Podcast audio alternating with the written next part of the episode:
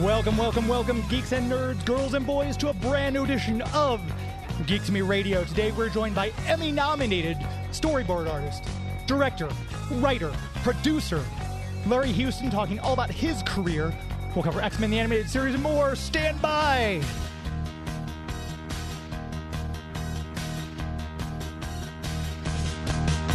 We're talking T V, comics and movies, and video games. And if you don't know Star Trek from Star Wars, we'll try to explain. There are twelve doctors for Hogwarts houses, one ring rules them all. To be the greatest Pokemon master, you must catch them all. You must catch them all. Try to catch them all. Gotta catch them all. Gotta catch them all. And if you're driving around the greater Saint Louis area tonight, hearing this on the big five fifty K T R S, thank you for tuning in. If you are streaming us out there in the world on parts throughout the internet, we thank you for tuning in there. And if you are hearing us after the fact in the podcast form, we appreciate your subscribing and listening. We have a lot to talk about with this guest, so we're going to dive right in. Emmy-nominated director, producer, writer, and storyboard artist, Mister Larry Houston. How are you, sir? I'm doing fine. Good. Uh, can you see you? yeah, I, I, I can see you and hear you. Yes, I apologize. The, the way we had the video set up, I don't know if you can actually see me unless you're looking at the actual feed, but we are streaming this on Twitch, on YouTube, and on Facebook, and on Instagram, I believe, as well. So uh, everyone is seeing both of us. So I was, uh, thanks very much for your time today. I appreciate talking to you. Okay, great. Yeah, because I, I don't see you. I just see myself. Well, you're, you're, you're better off looking at you than you are at me. Trust me. But uh, I was going over all this stuff, and one of the things initially that kind of blew me away is I was today years old when I realized that you did the art for a lot of those He-Man mini-comics and the Masters of the Universe things. Those I, I, yes, it, I must have had a ton of those growing up, and it was really, I guess when you think about it, my first introduction to comic books. Yeah, I um, I got a chance to do about ten or twelve of the uh, He-Man mini-comic books back in, back in the mid-eighties. Um, it was a lot of fun because I was working at Marvel Productions in the daytime, working on either uh, Transformers or G I. Joe or the Hulk. And at nighttime, I go home and do the mini comic books. So you're just always working on, and you were a fan of this stuff too. So was it was it ever really work for you? No, I guess not. You know, um, you know, when I first started in the anime, before I got into animation business, I had always wanted to be a comic book artist, and I couldn't afford to go to New York. I didn't know anybody there. But, you know, when, when Mattel came up with this invitation to do the He-Man comic book, it was like, hey, here's my chance to uh, see if I can uh, make it as a comic book artist. So I took the job, and uh, it was a lot of fun. You know, they let me create a lot of stuff. They, um, they, they didn't, they let me be creative. I, I'm taking a look at all the stuff behind you, and I'm mesmerized. You've got the Superpowers figures up there, and obviously you worked on Challenge of the Super Friends Galactic Guardians. You've got the Eagle Moss figures over there to your right-hand side, uh, the G I. Joe posters. D- do you have, like, little souvenirs from all the different projects you've worked on? Yeah, basically. When in the early uh, eighties, we were doing a lot of uh, the shows that we were working on that, that involved toys. They gave us free toys, and so what we would do is we would take the toys and push pin all of the toys on the wall. So if we wanted to draw a character, we could just pull it off the wall and say, okay, that's what the costume looks like. And so almost for every show, I got toys working on it. I got, uh, what you can't see, I got Black Star, I got RoboCop, I got Secret War, Batman, uh, all the early Turtles. Oh. Um, let's see, Swamp Thing, Bucky O'Hare, uh, Dark Water, um, Uh, Jim, Planet, Captain Planet, and uh, yeah, stuff like that all that, around, and and obviously X-Men stuff. Yo, yeah, I mean that the toy line on just the X-Men stuff that you guys worked on was a juggernaut. No, no pun intended. uh, all the different toys. I was just talking to a guy today. Yeah. I still have my X-Men Blackbird and X-Men Sentinel from that Toy Biz line uh, in the in oh. the package. I keep those in the box, but a lot of my other stuff yep. sadly got sold off here and there. But uh, but yeah, I mean, you could probably, if you think about it, if you've got all that stuff, you could probably retire and just sell all that stuff and live off the merchandise you've got there for the rest of your life. uh, God, I wish that was the case, man. No. All the work I was working on was all work for hire, so uh, know, there's no resi there's no um, uh, residuals coming from any of that stuff. Oh no, because you yeah, think the, about all the those residuals I get is like nowadays. Now that uh, now that Marvel has has purchased the X-Men, um, the residuals I get is that me, myself, and the voice actors, we were touring at different conventions, and um, you know, meeting the fans and selling prints and stuff like that. And that was like, I guess that you could say that's kind of a, you know, we're getting some money from that stuff, which is great, but we're also giving back to the fans and giving them uh, backstories and stuff to how we worked on the show and uh, stuff they didn't know about. You know, how hard it was to get to get it on the air to begin with. You know, it right? Was, uh, yeah, that's uh, all the stuff you guys have worked on. It's great. It's great because I know you guys, especially you and uh, Eric and Julia. Uh, we're doing a lot of those conventions and everything like that, and obviously the pandemic kind of brought that to a halt. Is there, have you been yeah. booked for any conventions in twenty twenty-one that you're planning on going to? Um, I've gotten emails on tentative, you know, I, you know, to join to the conventions, but it's all been tentative because they, they have, they, there's no um, set dates hmm. because everything's, you know, everything's in flux. So.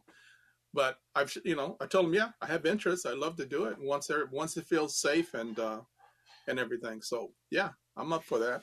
Very nice. Yeah, hopefully we'll be able to do those. That's one of the biggest things I missed was the conventions. I usually do about four or five a year, and I love going to them. And obviously, uh, it, it's tragic too, because when you think about all these people, I love meeting the voice actors and the people like you who work behind the scenes. And sadly, we lost Norm Spencer. Uh, it's just one of those yeah. things where uh, that's it gives me even more incentive to get out and meet people like yourself uh, who have done all these great shows. Uh, we just lost Felix Silla uh, Friday night from Buck Rogers and uh, Adam's Family. Oh. I was just about to see him in a convention. Oh, I didn't know that one. Yeah. So it's just it's always it's so that's why if you're listening right now, folks, get out to these conventions and go see people like Larry who've worked on all these shows. Uh, you talked about the residuals and everything like that. It feels like Disney Plus bringing the X-Men animated series over to their platform has really given it kind of a new life. I don't think it ever went away because it was a yeah. groundbreaking series, but that's got to be nice, especially you're on Twitter. You're seeing the constant stream of people who are just like, oh, this is my favorite series ever. I grew up with this. It yeah. turned me on to comic books. That's got to be a great feeling for you. Yeah, it is. Uh, Eric and I, when we, in, be in between the times when the series ended and, and, and until Disney bought it, we were kind of like out there trying to promote the show we worked on, um, but because um, Marvel didn't own the X-Men, we never got any help. We're out there on our own, uh, you know, the bastard child running around to different conventions. And when, you know, Disney Plus finally put it on, on their platform, yeah, it kind of blew up. It was kind of like people rediscovered the show. We gained a whole new audience, the, the original ones we had and new ones. And um, that's been really good because now um, we, we're we're back in the fold, so to speak. and, no kidding. Uh, it feels really good now that, to be a part of the, the company again. And uh, it, there's so many different places I want to start because I've got so many questions to ask you and so much to talk about. But we do have uh, the listeners out there. If you have a question you want to ask Larry, you can text it to us at eight four one two six. When you send us the text, just include, you know, your name, like James from Saint Louis, and then your question, so I can make sure to, you know, say who you are and give you credit for the question. Um, we're also streaming this on YouTube, Facebook, so if you have a question, you can type it in there, and uh, my producer, Joey B, will give me the, the question if we can ask it online.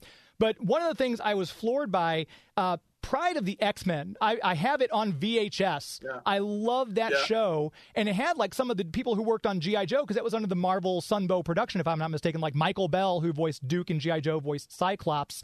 Um, when you were going into that, did you have expectations that this would be it, or was it still kind of one of those feelings like, eh, we need a little bit more behind it to get this off the ground? Well, we, at the time, it was the three of us. It was uh, Will Mineo, Rick Hoberg, and myself. Uh, we were all fanboys, and we were, um, our boss was, was Stan Lee and Margaret Lesh. Mm.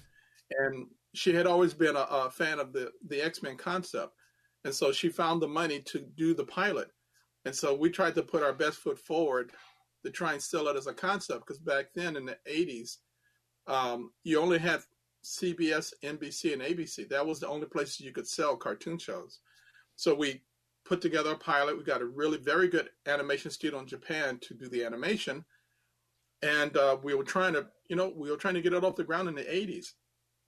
But part of the problem was that, you know, first we had a compromise, which we didn't like, which we, which they wanted to make, you know, Logan, um, you know, Australian because of D- Crocodile Dundee at the time. And, uh, yeah. And uh, we also wanted to do the, the Sentinels, but they wanted um, a cast of villains. So that's where Magneto and the rest of those characters came from. You know, and those are like two big creative compromises, but we said, okay, let's, let's just sell it. Let's just keep going. Let's try and put together a really good show and try and do something that, the, you know, we can get an audience for. And uh, we did our best. There were three uh, networks, C B S, N B C, and A B C. That was the only place you could sell a cartoon show to. And so um, they had no interest. They had no idea what a mutant was, what the stories are too complicated. Kids won't get it, you know, whatever. They had a lot of reasons why they wouldn't um, take on the show. So, it, you know, it was a pilot, the best we could do at the time, you know, and it didn't go anywhere. But, you know, we tried to do it. We did our best, the three of us. Um, we all kind of co-wrote it. I think Will did act one, Rick Hoberg did act two, and I did act three. So we, we are, we're like partners. We're, we're fanboys from a long time ago, back in the seventies. So we kept that friendship and partnership going all throughout our entire um, uh, ex- uh, sorry, Marvel production days. Yeah, so we, we've been partners in a lot of stuff ever since. So when it finally comes to nineteen ninety, uh, and we get the not not the nineties, I should say, uh, when we get the X-Men animated series, uh, Night of the Sentinels, parts one and two. Was had there been no network interference, would that have been what Pride of the X-Men might have looked like? Yes. If if they had not been involved, that's very close to what the uh, the Pride of the X-Men would have been closer to. It would have been the X-Men instead of Magneto and the whole and the cadre of villains that we had at the time. Um, and Night of the Sentinels, we had to fight.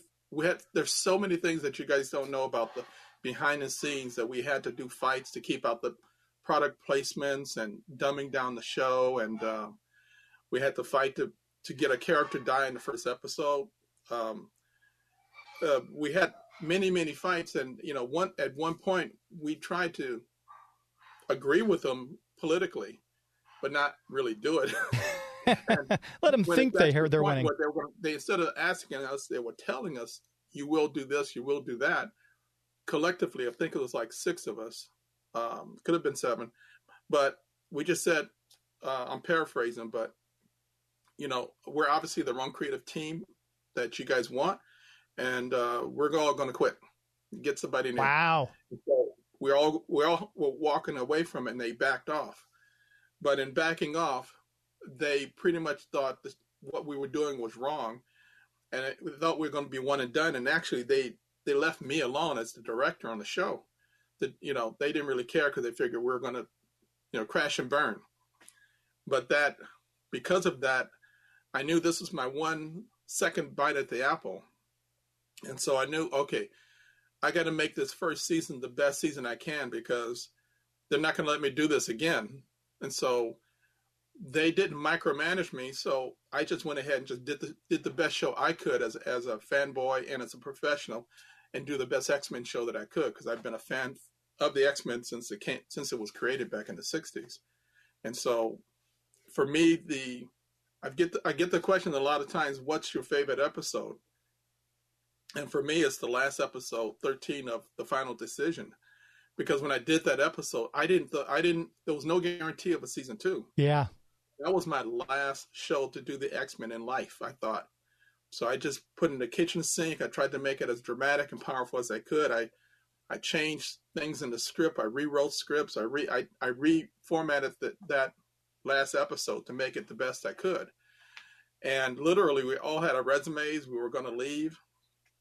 And they, at the very last minute of post, doing polls on the show, they said, Don't go anywhere. You got another, you got a season two, but you got to change that ending. Cause I had, I, I directed the ending where it was like Gina Scott on a picnic basket. They're as thinking about getting married, you know, sunset, fade out. That was the end of the series. And so we had to take it and re recut it. And then we create in post, we created this computer scene with, with them. And we created like this shadow of Sinister coming in as like a, a setup for season two. But that was literally at the last minute. Oh, wow. Because the writers and, and directors, all of us, we were gone. We were gone. We figured that was it. That was my one shot at my second shot at doing the X-Men. And it worked. You guys, I, at the conventions, I always thank the fans, because without the fans, that would have been it. That would have been it. Just season one, that would have been it. But you guys hung up, hung in with the show. They liked the show. They liked what we were doing. And that's how come we got five years out of it. Five seasons and a lot of great episodes that people still go to today. Uh, we're going to take our first commercial break. We're going to come back talking more with Larry Houston. If you've got a question, once again, you can tune in and send your text to eight four one two six. You can also feel free to call the listener line. We've got that at three one four, nine three one, five eight seven seven. We'll be right back talking more with Larry Houston. Please stand by.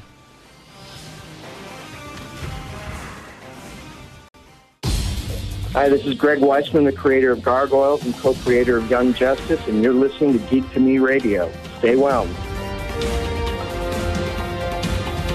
Welcome back to Geek to Me Radio. Chatting this entire hour with director, writer, producer, storyboard artist Larry Houston. Uh, I want to make sure we mention our premier sponsor, the City of Saint Charles, the Greater Saint Charles Convention and Visitors Bureau. You can check out the website, discover s t charles dot com. Uh, it's a great time to get out if you are wanting to get some fresh air. Uh, lots of stuff to do in seeing Saint Charles. You can bike ride the Katy Trail, uh, take your dog out and play Frisbee in Frontier Park. A lot of great dining and shopping experiences. And these are all small businesses right here along South Main Street in Saint Charles. Charles, folks. So if you want to get out and support small businesses, this is the way to do it. Uh, we're hopefully seeing a light at the end of the COVID tunnel, but if you're still not entirely safe, these restaurants are still offering curbside pickup. A lot of the stores are offering curbside pickup as well. And maybe you're thinking twenty twenty-one, I want to get out there, I want to see something I haven't seen before, and you're from out of town, not been before, go to the website, discover s t charles dot com. You can plan your trip, uh, lots of places to stay. There's always something to do, always something going on, festivals uh, always coming down the pike.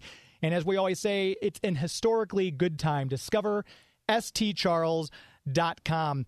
Chatting this hour with Larry Houston, talking all about his incredible career in uh, animation and everything he's done. One of the things, we just had Greg Weisman bringing us back from commercial break, obviously Spectacular Spider-Man, uh, one of the projects he worked on with you, Larry. And I know you also worked on ama- uh, Spider-Man and His Amazing Friends. Um, I wanted to ask you about one thing in particular. You wrote the episode Swarm from Spider-Man and His Amazing Friends, and I really think this speaks to what a fan you must be, because he was a very obscure villain. First appearance in Champions number fourteen was in Spectacular Spider-Man yeah. thirty-six and thirty-seven. But, I mean, you could have written a story probably with Doctor Octopus, Green Goblin, Kingpin, but you chose Swarm, which I love, and it kind of shows what a fan you were. What made you decide to go with him as the villain? I was... Um, at the time I was, I w- at, at, on, on uh, Amazing Friends, that we were ha- actually having problems trying to get the first scripts approved by the network. And when the story editor came around in the studio, he kind of mentioned it, and I asked him, could I submit an idea? He said, yeah, sure, go ahead. So when I was thinking about it, I thought about, okay, um, the, the idea of a spider versus a bee, It, just, it popped in my head, and then I thought it, it kind of made me think, oh, yeah, Swarm. Okay, then I I came up with the story of creating Swarm for the bad guy, basically. And uh, I wrote the premise, and uh, we shipped it off to the networks, and I was like one of the first two that got approved by the network. Oh, wow. As, like, they wanted to go with it. And so they gave me the premise back. I went ahead and wrote the script, and uh, it it... I didn't get screen credit, but I got paid for it. But uh, it was, I wrote that's, that's, that uh, episode, and I also storyboarded act one of it. So I got to set up my own script. Oh, nice. And that it, was nice. and you've had so many hats. We talked about all the things you do. Is it is it easier when you're doing more than one thing for a specific episode? Like you wrote it, and you also have to storyboard it, so it makes it makes it easier on you from, I guess, both standpoints. Or is it sometimes easier to just be the storyboard artist or just be the writer? Um, I I do like doing both myself. So it was a lot of. It was like I knew how to set up my own story, and I knew how I wanted to make it dramatic and, and have, have things, you know, really set up the bad guy. So I'm really glad I got this chance to do that because I had specific images in my mind as to what it should look like. So it, it, um, I'm gl- glad I got a chance to work, to do it that way. Um, I, I wasn't, see, I wasn't, also I wasn't the director of the episode. Uh, that was, uh, Don Jurwich. Hmm. And so even though I wrote it and I, I directed that one, I didn't control the entire thing. Um, at that time, I, I didn't get to be promoted to being direct until I got on uh, G I Joe, which was like a couple of years later. But it was good. I got to get out, out there, and I got a compliment from the networks. They really liked my episode. So it was it, it was a lot of encouragement for a twenty-five-year-old. Yeah, no doubt. Compliments like that, that was great for my ego. You know, it's like, yes, I'm on the right track. It, it gave me that kind of enthus- that kind of uh, positive In, uh, encouragement. And if it makes you feel any better at all, that episode also inspired my fear of bees. So thank you. But no, it was, it was a great episode. And like I said, I, I remember seeing the comic book much later on when I was older. I'm like, ah, that's the that's the villain from that uh, Spider-Man and His Amazing Friends, which is still my my go-to Spider-Man. I still hear Dan Gilvezan's voice in my head. I've talked about it on the show multiple times. Joey's probably sick of me saying it. Yeah. Um, but and then, like we said, you got to work later on Spectacular Spider-Man, which a lot that that is probably, I'd say, one of the most popular animated series. Uh, when you get to work on several of these different incarnations, like you also worked on X-Men Evolution, uh, yeah. wh- is it a different kind of feeling going? Because it's a different animation style, different different uh, you know, themes that are going on, it, or is it kind of like just you're home again? You're working on the same characters basically at the end of the day. And for me, it, it um, I, I, I, I what I can say is that I've been a fanboy all my life, and the fact that I'm working on a on a cartoon show that I, I read as a kid. And I get to do storyboards on it. I'm just, you know, I'm a kid in a candy store. Yeah. Right? I love what I'm working on. And it was just like, oh, you know, Spider-Man. Oh, you know, X-Men Evolution. Hey, this is great, man. You know, give me more. Give me more. I just enjoy it like to death, you know. And you actually got your start in Filmation, I believe, uh, was your first foray in, because you were in computers, I think, if I'm not mistaken, before you kind of launched your brand new career in animation that kind of just took off. So what was, how was the transition going from what you were doing into, okay, now I'm working on producing these cool animated series? It was, well, for me, myself, I was, um, in high school, I, I met with friends, would draw our own comic books for our, for our own amusement. So I did my own version of the X-Men, Avengers, and that kind of stuff. Um, when I was getting ready to go out of high school, uh, my mom I told my mom I want to go to New York and be an artist. She said, "That's nice, dear, you know, but you need to get a real job." So I um, got sidetracked into fixing computers for a living. I did that for like seven years, and near the end of the seventh year, um, I was getting bored. I don't know how else to describe it. I was getting bored of working on computers, and I had friends that were working at Disney and Hanna-Barbera and all the other studios, and they were telling me, "Come on down, come on down, you know, get hired, you know, you can work." So I bit, you know, I bit the bullet saying, okay, I, I think I was like twenty-four, maybe twenty-five at the time. And I said, well, I got to try. You know, I thought being thirty years old was going to be old, but, I, but I, I got to try it. No wife, no kids, you know, I got to go for it. And so the, for me, I just, you know, when I was working in computers, just, just imagine I'm, I'm running a computer, running a test. And at the same time, because it takes about an hour to run a test. I'm drawing superheroes. I'm drawing Captain America. I'm drawing whatever. I'm just, my mind is somewhere else. And I knew I had to try. And the, the worst thing you can do is not um, take a chance Absolutely. on your dream, but take a chance on what you're feel, what you feel passionate about. And uh, so I, I did the jump. I uh, left left computers, got into, got hired at Filmation. And at the time I didn't know it. I, I was the first black storyboard artist for Saturday Morning, but hey, I was happy to have a job. Yeah. I was getting paid to draw cartoons, man. It was like so much fun. And um, I, I I lucked out in that I went to Filmation to get hired as a layout artist. But I, my, I took the test and failed it twice. Hmm. My artwork wasn't strong enough, but he saw the comic books I did as a kid in high school with my friends, you know, my version of the X-Men and Avengers and stuff. And the supervisor from layout introduced me to the supervisor of storyboards. And so he gave me a test. I brought, took it home, brought it back the next day. I impressed him with what at first I turned it in so fast. And second, it was actually a live script everybody was working on. So he wow. liked what I did. He actually put it into the show. And then I got hired the same day. And that's how I got into animation. Very nice. I, it's it, like I said, you know, looking back, because look at all the different uh, stuff you've you've worked on. Just uh, we've got a list here: art department alone, Thundar, uh, Spider-Man and His Amazing Friends, G I. Joe, Saturday Supercade, which I loved. Saturday Supercade, Incredible Hulk, Mister T, Dragon's Lair, Mighty Orbots, which is still one of my favorite theme songs. We're gonna play that going out into the next break here. Uh, other ones like Captain Planet and James Bond Junior in the nineties. Some of these are just so esoteric. Like, you wouldn't think James Bond Junior, whoever came up with that, it was brilliant because the cartoon went on and had its own comic book series. And that's one of the great things about these eighties cartoons is they had the toy line and the comic book series that came right out with them to help marketing. It was marketing yeah. genius. Oh yeah, that's that's the that's the the, the uh, eighties and nineties, man. That's you get a toy, you get a cartoon show, boom, it's out there. Exactly right. And I know uh, Bucky O'Hare and the Toad Warriors, created by Larry Hama. Um, that's yeah. such a fun thing, and I know that's that's one of the things that's near and dear to Larry's heart. Um, how, oh, he's going to check. He's going. He's stepping away, folks. For those of you who are just listening on the stream, he's going to grab a toy, I'm assuming. Oh. No, no, no. Uh, it's getting dark. Oh, I, you turn the light. Okay, I thought I thought you were going to show me like some Bucky O'Hare sculpt that you still had or something like that. Oh, I got actually I got one of these. Oh, uh, that's one of the comic books I did. The Secret Liquid of Life. That's, That's it. Yes. Yeah. I did about, let's see, I think I did about ten of these things, ten or twelve. So I got lots of them here. You know, this, this the Battle of Roboto. Yes. And let's those see. Are coming back now. I know uh, Mattel is releasing the, the brand new updated ones, and they still have the mini comics with them, which is great.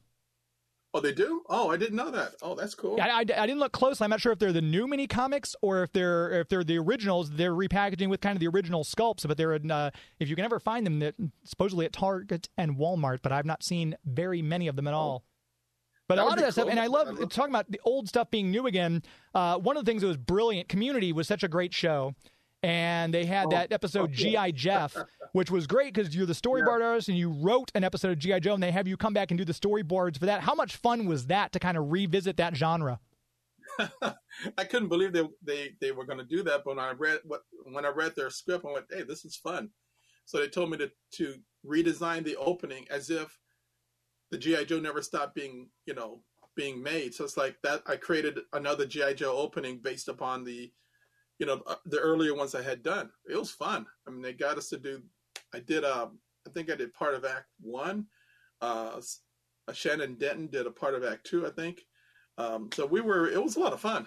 And a lot of good, great artists that were working at the studio that I was, uh, Starburns Industries over in, uh, I think it's Burbank.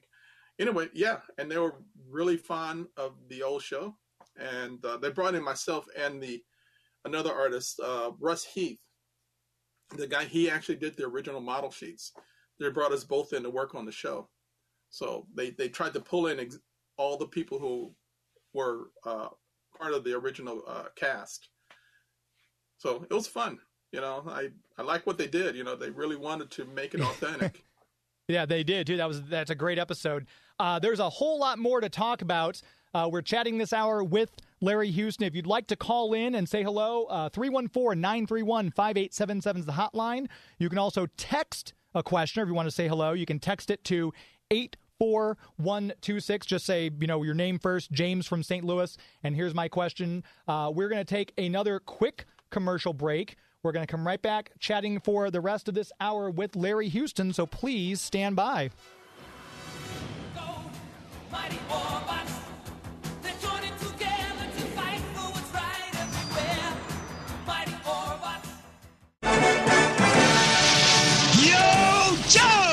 Hi, this is Mary McDonald Lewis, and I was the voice of Lady J on G I Joe. Hi, this is Bill Ratner. I'm the voice of Flint on G I Joe, and listening, listening to Geek to Me Radio. Radio. It's half the battle. G I Joe against Cobra, the enemy, fighting to save the J. I thought that would be an appropriate return liner since we just got done talking about G I Joe and uh, G I Jeff, the episode of Community where they featured that. Talking with Larry Houston this hour, I want to make sure we mention our premier movie sponsor, which is Marcus Theaters and Movie Tavern. Marcus Theaters dot com is the website. Uh, another thing I missed besides conventions during the pandemic was, of course, movies. And Marcus Theaters and Movie Tavern are making it safe to go back to the movies. They've got social distancing in place. You have to wear your masks. Uh, you can, you know, order your concessions on the app, the Marcus Theaters app. And you can have the concessions ready for you when you arrive to see your movie for a more contactless experience. If you really want to go all out, get a private cinema. It's like ninety-nine dollars. You get a private cinema for you and twenty of your friends. Go see Raya and the Last Dragon or Kong versus Godzilla. Uh, nobody is out now in theaters. Uh, nobody in the movie. It's not that nobody's out because people are out. But you, I'm going into who's on first thing here. Marcus Theaters and Movie Tavern dot com is the website. Uh, make sure you order your tickets there online. Save yourself some time. And it's the best movie-going experience in the galaxy. Talking the rest of this hour still with Larry Houston. Um, one of the cartoons you worked on, if I, it's a director, if I'm not mistaken, the Karate Kid cartoon, short-lived, only one season. But I wonder, I keep wondering if they're going to have that cartoon come back in some respect, since we've already got uh, Cobra Kai, which is doing gangbusters online and on uh, now on Netflix. Has there been any talk about reviving the Karate Kid cartoon series? I wish there was. It was uh, Karate Kid was like a very, it was like one of those series where I put in my my best foot forward, and we had good ratings in the beginning, but it kind of petered off. That was. I got to. Ch- I did the intro for that also. That was like my other uh, experience at doing uh, intros to cartoon shows, and um, yeah, I I I enjoyed it immensely. It was a great uh, experience for me, and it for me the thing the, the thing though was that was in comparison to the um, the, the the the synergy between myself and the story editors of the X-Men, the synergy of myself and, and the Karate Kid. We were like we weren't that. Close in sync. Mm. I, I wanted to push it more like, I don't know if you know Lupin from um, Cagliostro's Castle, or it's a high adventure show similar to Karate Kid. And I wanted to push it in that direction. That's why if you look at the intro, I wanted to go for high adventure. Mm. And um, they wanted to do something different. So, but I did my best to make it. You know, this is a, a model sheet since you mentioned it. Oh, how cool. It. That's one of the model sheets from uh, Karate Kid. Wow. And I know yeah. on your website, you've got a lot of these cells, I know, from X-Men for sale. Um, are these are are these like that one you just showed me? Is that one from your personal collection? Or if people want to like, do you have duplicates of those? Or is it just the X-Men one? Uh, from, and I should mention the website, Larry Houston, spelled just like the city dot com. Uh, you can check out more about Larry. But are, is it just the X-Men one that kind of is selling right now? Now on the site, it's just basically X-Men that I created. Uh, things like here, like Karate Kid, that's from my personal collection. Gotcha. So I haven't uh, put it out up there for. I haven't made. I have not made prints of it yet. Um, X-Men and, and G I Joe have been the two uh, series that I get the most questions or, or requests for. So I just do those. The um, the other show that that I did about one hundred eighteen episodes was um, Ninja Turtles. Yeah. You know, I did a whole bunch of those. And uh, I was listening to one of the music that you had there. You had Mighty Orbot. Yes, I love that show. Yeah, because I worked on that show, too. That was a lot of fun to work on that show. Yeah, that's, I tried to pick out for the music when we go out to commercial. I tried to pick out ones that you've worked on. Uh, and yes. Someone literally, like last week, someone said, what's an eighties cartoon that you feel nobody knows? And like, nobody. Every time I bring up Mighty Orbots, everyone's like, what's that? But it was in that vein of the combiners, like the Voltron and the, you know, the Transformers that would have the like Devastator and everything. It was in that vein where the robots yeah. would join together. Yeah. And I loved that cartoon. I was so bummed that we didn't get more of it. Yeah. That company had its own political reasons why it, it only lasted one season. Oh. But I had a lot of um, fun working on it. it as an example, um, in one of the scripts for Orbots, the writer wrote the scene opens with the characters um, playing chess, and I I I, I opened the, that I, the S A C one. I get a chance to draw the first images, and, and I read that and went, This is boring. you don't open you don't open an action show on people playing chess. So on my own, without permission, I started the scene like you're rushing through a pipe, uh, out, and then you're in outer space, and then you see these two robots animating to scene. They're, they're beating the crap out of each other with, with lasers and maces and stuff like that. And it goes on for about maybe about twenty seconds, maybe at most. Then when you pull back, you find out that these are characters, animated characters on top of a, um, uh, a chessboard. Oh. So I kind of kept what the writer wanted, but I made it a lot more interesting than what the writer had written. You know, another artist probably would have just done a chessboard. You know, it would be boring.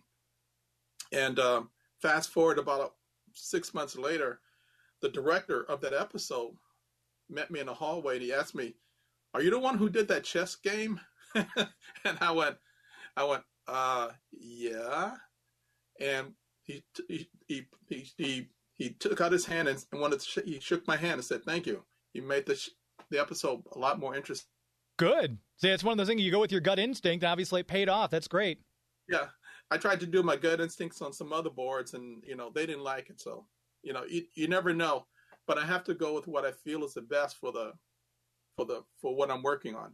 I gotta I gotta do you know if it, if it means changing the script but making it better, I have to go in that direction. So uh, it, it's a lot better if I'm in charge, because then I know what all I got pleases me, you know.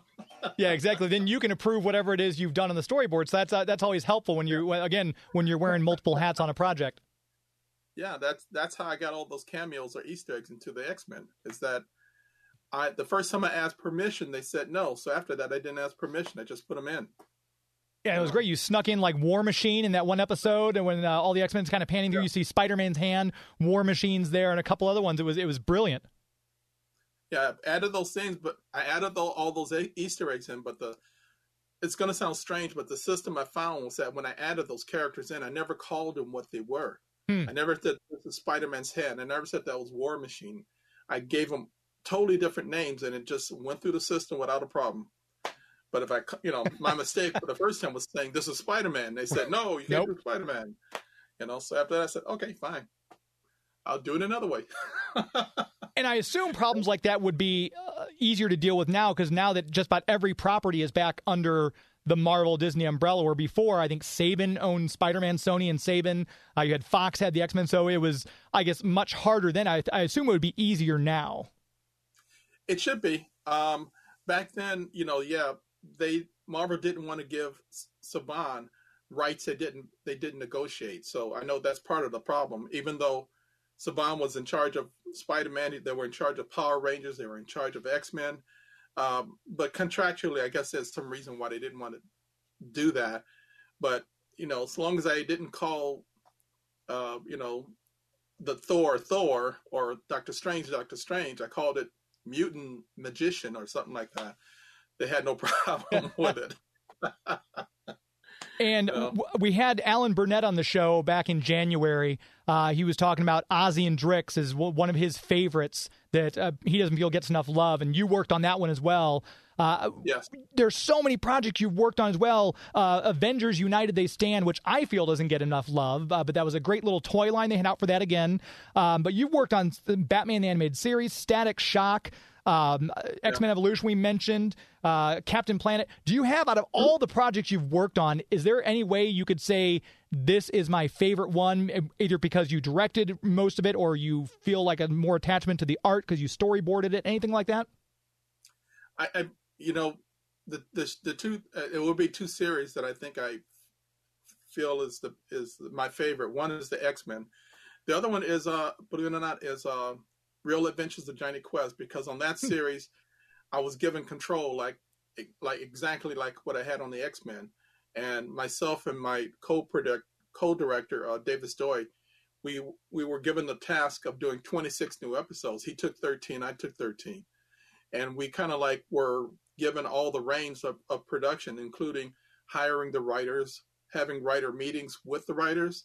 So we knew exactly what we were going to get. We we actually could approve everything. We were like the the, the really the people in charge of everything. So um, yeah, X-Men and Real Adventures of Johnny Quest were the two at the top top of my list of places that I've worked on and series that I've I've been able to uh, influence the best in the best possible way.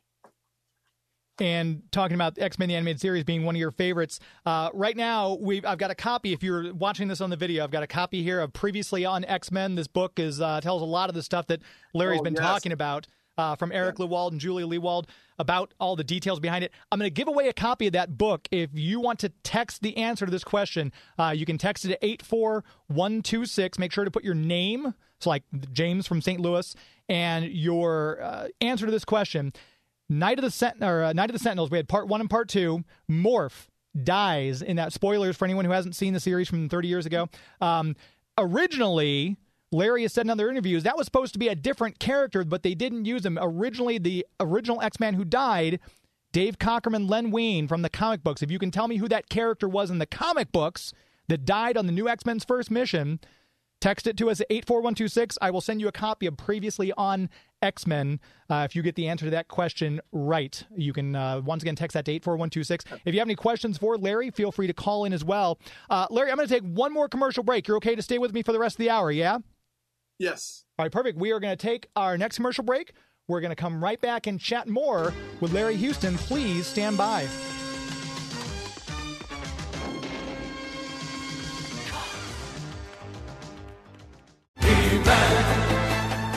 This is Alan Oppenheimer, the voice of Skeletor, and you're listening to Geek to Me.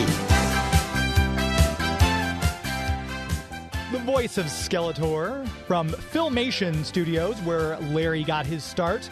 We're chatting this hour with Larry Houston, uh, just all the different stuff he's worked on, director, writer, producer, and, of course, storyboard artist on a lot of these projects.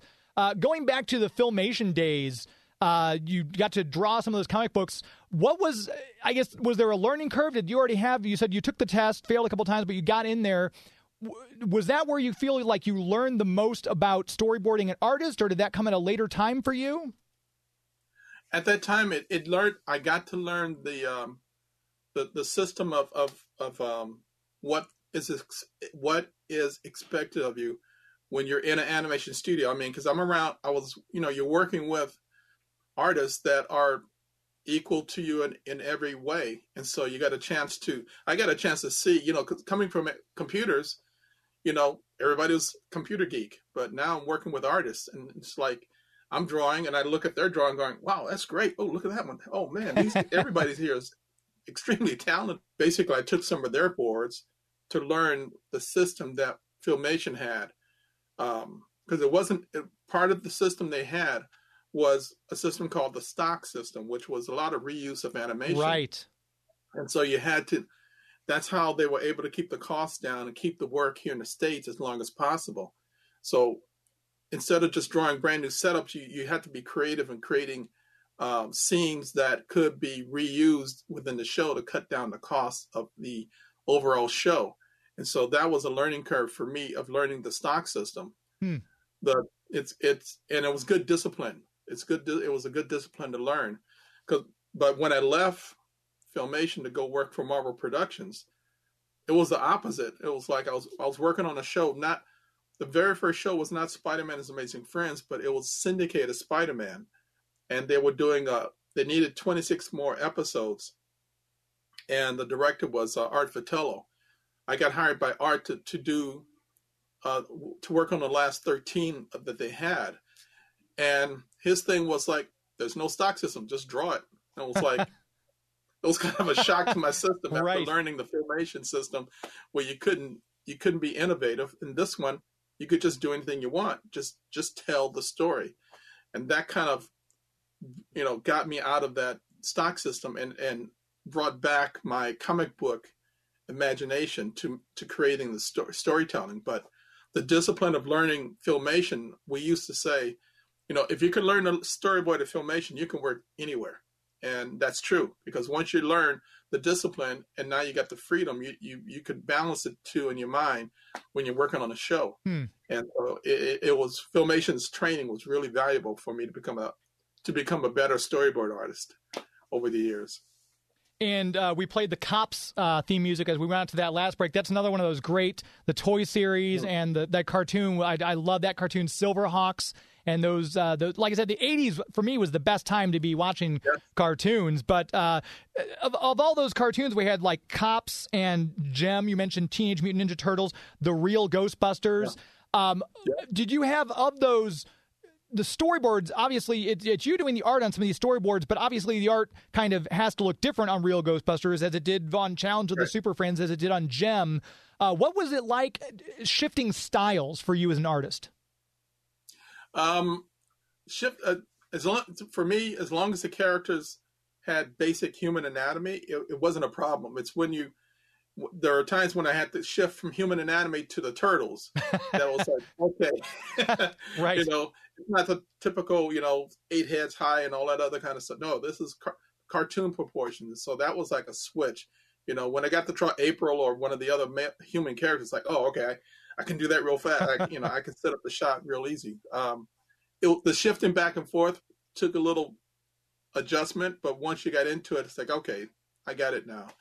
Um, yeah, but most of like Ghostbusters and the rest of the shows, as long as they were human anatomy, human you know proportions, it wasn't a problem shifting the style because um, one of the things you have to be as a storyboard artist in the animation is that you have to be able to mimic the different shows. That's part of being in, in our business. And so you have to have that versatility and being able to, you know, draw something that looks like a Disney style and then move over to a Ghostbuster style to moving over to an X-Men style.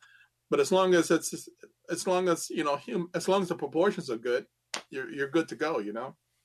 In one of the ones you directed on the Fantastic Four animated series, there was, I noticed, because uh, I've got the collection on, on D V D, there was a noted difference between, there was a, I think the second season had a new intro, kind of, uh, it felt like a different tone. What was the reason for the big shift? Because I've heard a couple different answers, but I've never gotten the straight one, and you're the guy to ask. Uh, the first, the first, uh, I will, well, let me back up a second. Um, I was hired away from the X-Men by Marvel, away from the X-Men to do the second season of Fantastic Four because, you know, th what they told me was that the syndication, the people who were doing the syndication did not like the the way it was going, the season one, and they wanted to do a season two and try. They wanted me to pull to bring what I did on the X-Men to the Fantastic Four. So my thing was like, I told them, look, I want to do the classic stories. I want to do the classic look. I'm not going to leave the X-Men without that kind of guarantee, which they gave it to me. And I also asked for autonomy. So those three things they said yes to. And that's when I scooted over to the Fantastic Four to work on that show because I'm a fan of the classic stories of the sixties and seventies, yeah. and seventies, basically the, the Silver Age. And, um, you know, otherwise I was going to stay on X-Men for year five. Hmm. And, but that's why there was a big change. They told me that they wanted me to bring that, what I had, you know, the X-Men onto the F F. And um, I just said, yeah, I'll do that if you can give me one, two, and three. And they said, yes, yes, yes. And they gave me some more money. So it's like that's everything worked out fine, you know? Right, exactly. More money is always good. Uh, we're rapidly approaching the end of the hour. Larry, I feel like we I've got thirty more questions I could ask you. Uh, so we're going to have to have you back if you're game for it at some point.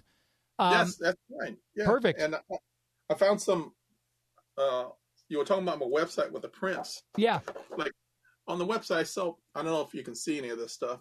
Oh, yes. But I basically I said I, I create prints from the uh, animated show that, you know, I basically I, I you know, I sign Beast.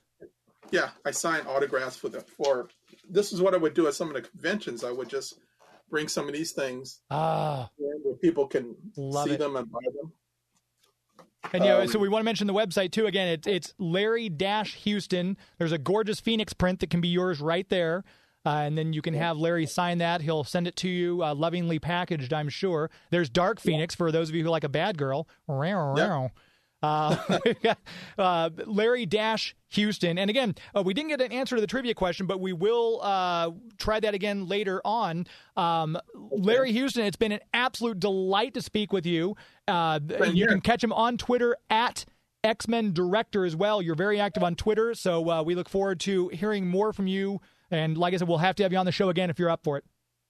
Okay, we'll do. And also let your fans know that sometime in the future, there's something called Planet Size X-Men, and Marvel hired me to do a variant cover, so that's coming out in the future sometime. I don't know when. Perfect. We'll look for that on uh, upcoming New Comic Book Day. Larry Houston, it's been brilliant to talk to you. Thank you so much for your time. Thank you, sir. Nice to invite. Thank you for inviting me. No problem. Glad to have you. And remember, you can uh, catch the website, geek to me radio dot com. Go there. You can see the archives of our previous interviews with all the other people we've mentioned. And this will be up on the website in the coming days. If you're hearing this online, thank you very much. Until next week, my friends. It's not in the way you love Scotty on your arts. It's not in the way you play Mario Karts. It's not in the way you look when you make Game of Thrones references. That's our show. This is Geek to Me Radio. That's our show.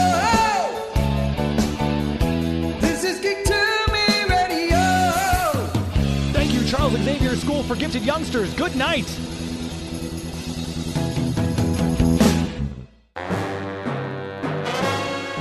This is James Enstall, host of Geek to Me Radio, and I have a mission for you. Help me, Obi-Wan Kenobi. You're my only hope. The next time you want to buy something from Amazon, go to geek to me radio dot com first and click our Amazon affiliate link. Simply shop like you normally would, and when you check out, a small percentage will go to supporting the show. So remember, the next time you want to search Amazon for the latest Game of Thrones Blu-ray or Sonic Screwdriver, click through from geek to me radio dot com first. This tape will self-destruct in five seconds.